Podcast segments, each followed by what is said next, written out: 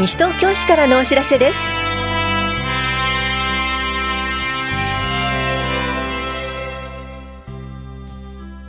今日は国民年金保険料の追納制度。手話講習会などについてお知らせします。インタビュールームお話は西東京市市民課の高橋和樹さん。テーマは年度末年度初めの市民課窓口混雑予想です。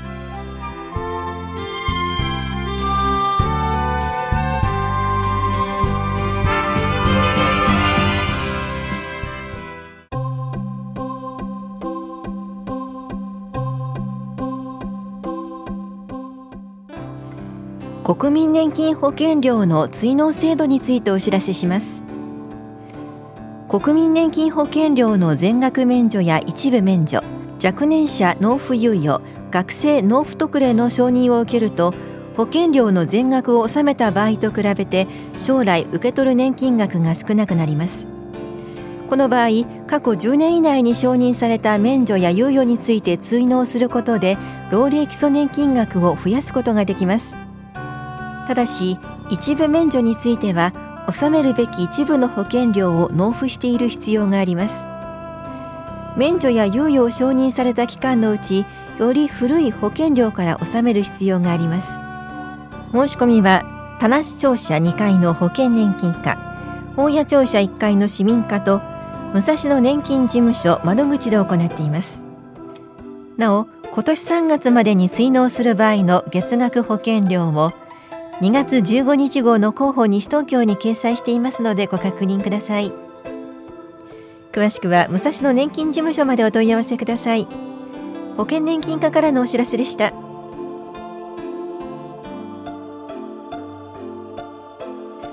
来年度の手話講習会のお知らせです。西東京市の登録手話通訳者を養成する講習会を開催します。受講できるのはいずれも市内在住在勤で手話未経験者を対象にした初級は毎週火曜日午前10時から正午まで。初級または同等級修了者を対象にした中級は毎週木曜日午後2時から4時まで。中級または同等級修了者を対象にした上級は毎週火曜日午後7時から9時まで。手話講習会養成クラス修了者で手話通訳統一試験を受験できる方を対象にした登録試験対策講座は毎週木曜日午後7時から9時まで行われます。会場はいずれも障害者総合支援センターフレンドリーで開講は4月2週目からで全36回の講座です。受講ご希望の方は3月16日までに電話、ファックス、メールでお申し込みください。お申し込みお問い合わせは西東京市手話講習会運営委員会事務局までどうぞ。障害福祉課からのお知らせでした。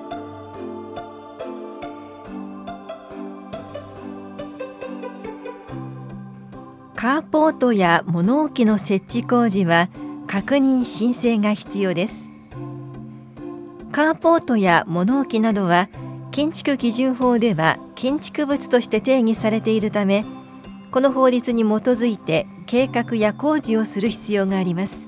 ただし建築物とみなされない小規模な物置は除きます。手続き違反や憲兵率を超過した場合は違反建築物となり撤去していただく場合があります。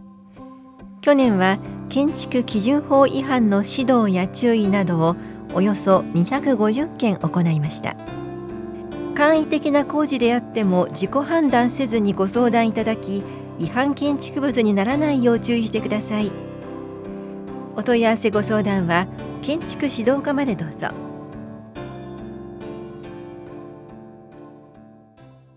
インタビュールーム。お話は西東京市市民課。高橋和樹さん。テーマは、年度末、年度始めの市民化混雑予想。担当は近藤直子です。高橋さんに伺っていきます。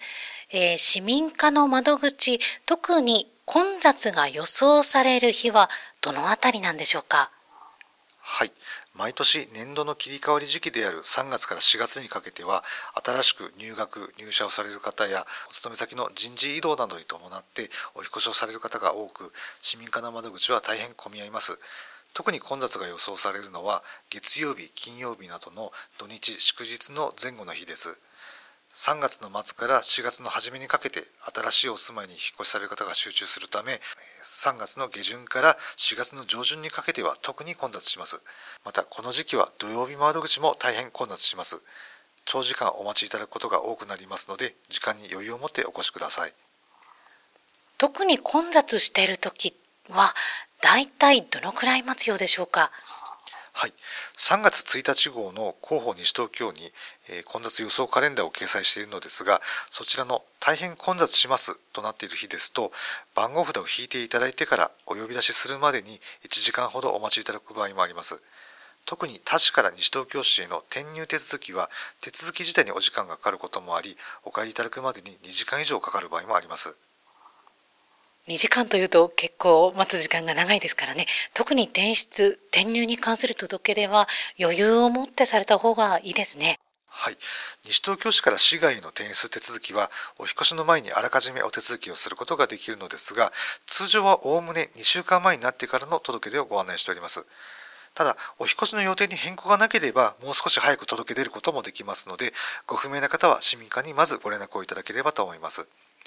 また他の市町村から西東京市への転入西東京市内の転居の手続きはお引越しが済んでからでないと手続きができないのですがこちらはお引越しがあった日から2週間以内にお手続きをいただくことになっております。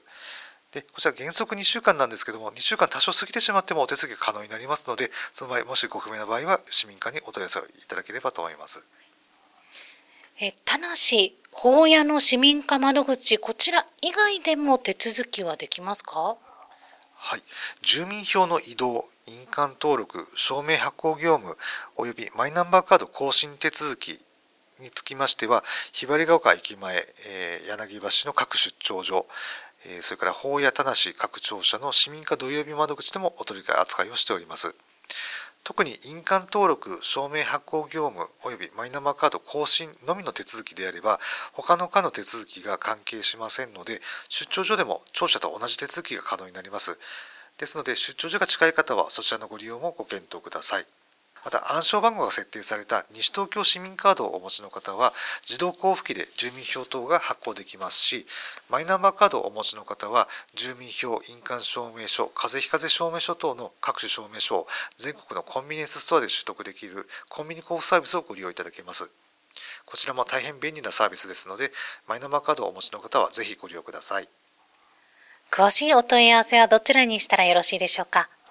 はいこちら西東京市役所の市民課までお問い合わせください。詳しい混雑予想はどちらかに掲載されてますか？はい、3月1日号の広報西東京にも、えー、掲載しておりますし西東京市のホームページにも掲載しております、えー、そして伺いたいんですが法屋庁舎の市民課窓口、え法屋庁舎は田無第二庁舎に引っ越しているかもありますが市民課の窓口はこれまで通りですか？はい、えーと、市民課の窓口は4月中のお手続きについては例年通り、えーと、今現在あります西東京市役所法屋庁舎に市民課がございます。なお、5月は2日の土曜日窓口については、あの同じく現在の場所で会長になりまして、大型連休明けの5月7日から法屋庁舎に隣接する防災センターに場所を移動しますので、ご注意ください。最後になります。ラジオをお聞きの西東京市民の皆さんへ一言お願いいたします。はい、毎年この時期はご来庁の皆様を大変お待たせしてしまっており心苦しく思っております。自動交付機やコンビニ交付サービスをご利用いただける方はそちらをご利用いただいたり、え混雑する日を避けてご来庁いただく。また、え出張所でのお手続きが可能な方はそちらをご利用いただくなど混雑緩和にぜひご協力をいただけると大変ありがたく思います。また視聴者駐車場は有料時間貸し駐車場です。市役所でお手続きをされる方は1時間までは無料となりますが混雑時はお待ちいただく時間が長くなり超過部分については有料になってしまいます。駐車場の駐車台数にも限りがございますのでご来庁の際はぜひ公共交通機関をご利用ください。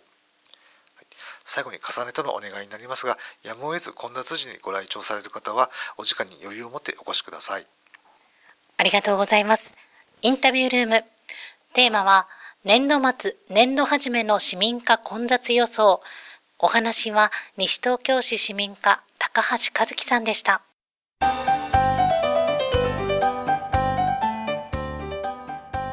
新型コロナウイルス感染症についてお知らせします。新型コロナウイルスは発熱や上気道症状を起こすウイルスです。風邪やインフルエンザ対策同様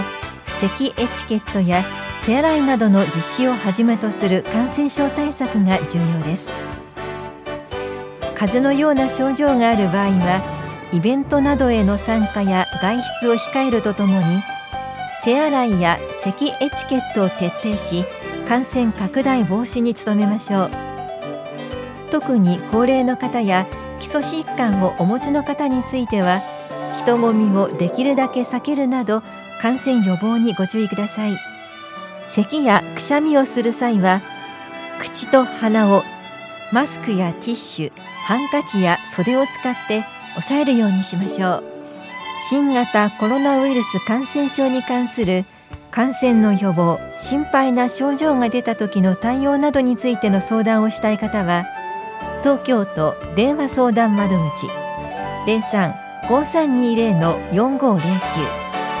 または厚生労働省電話相談窓口0120-565653までご相談ください。午前9時から午後9時まで受け付けています。風邪の症状に加え37.5度以上の発熱が4日以上持続している方。強いだるさや息苦しさがある方。高齢者や基礎疾患がある方でこのような状態が2日程度続いた方は東京都設置の帰国者接触者電話相談センターへご相談ください。平日午前9時から午後5時までは多摩小平保健所042-450-3111番。平日午後5時から翌日午前9時までと土日祝日の終日は合同電話相談センター03-5320-4592番までおかけください。なお新型コロナウイルス感染症に関する情報は市のホームページ内でもお知らせしています。健康課からのお知らせでした。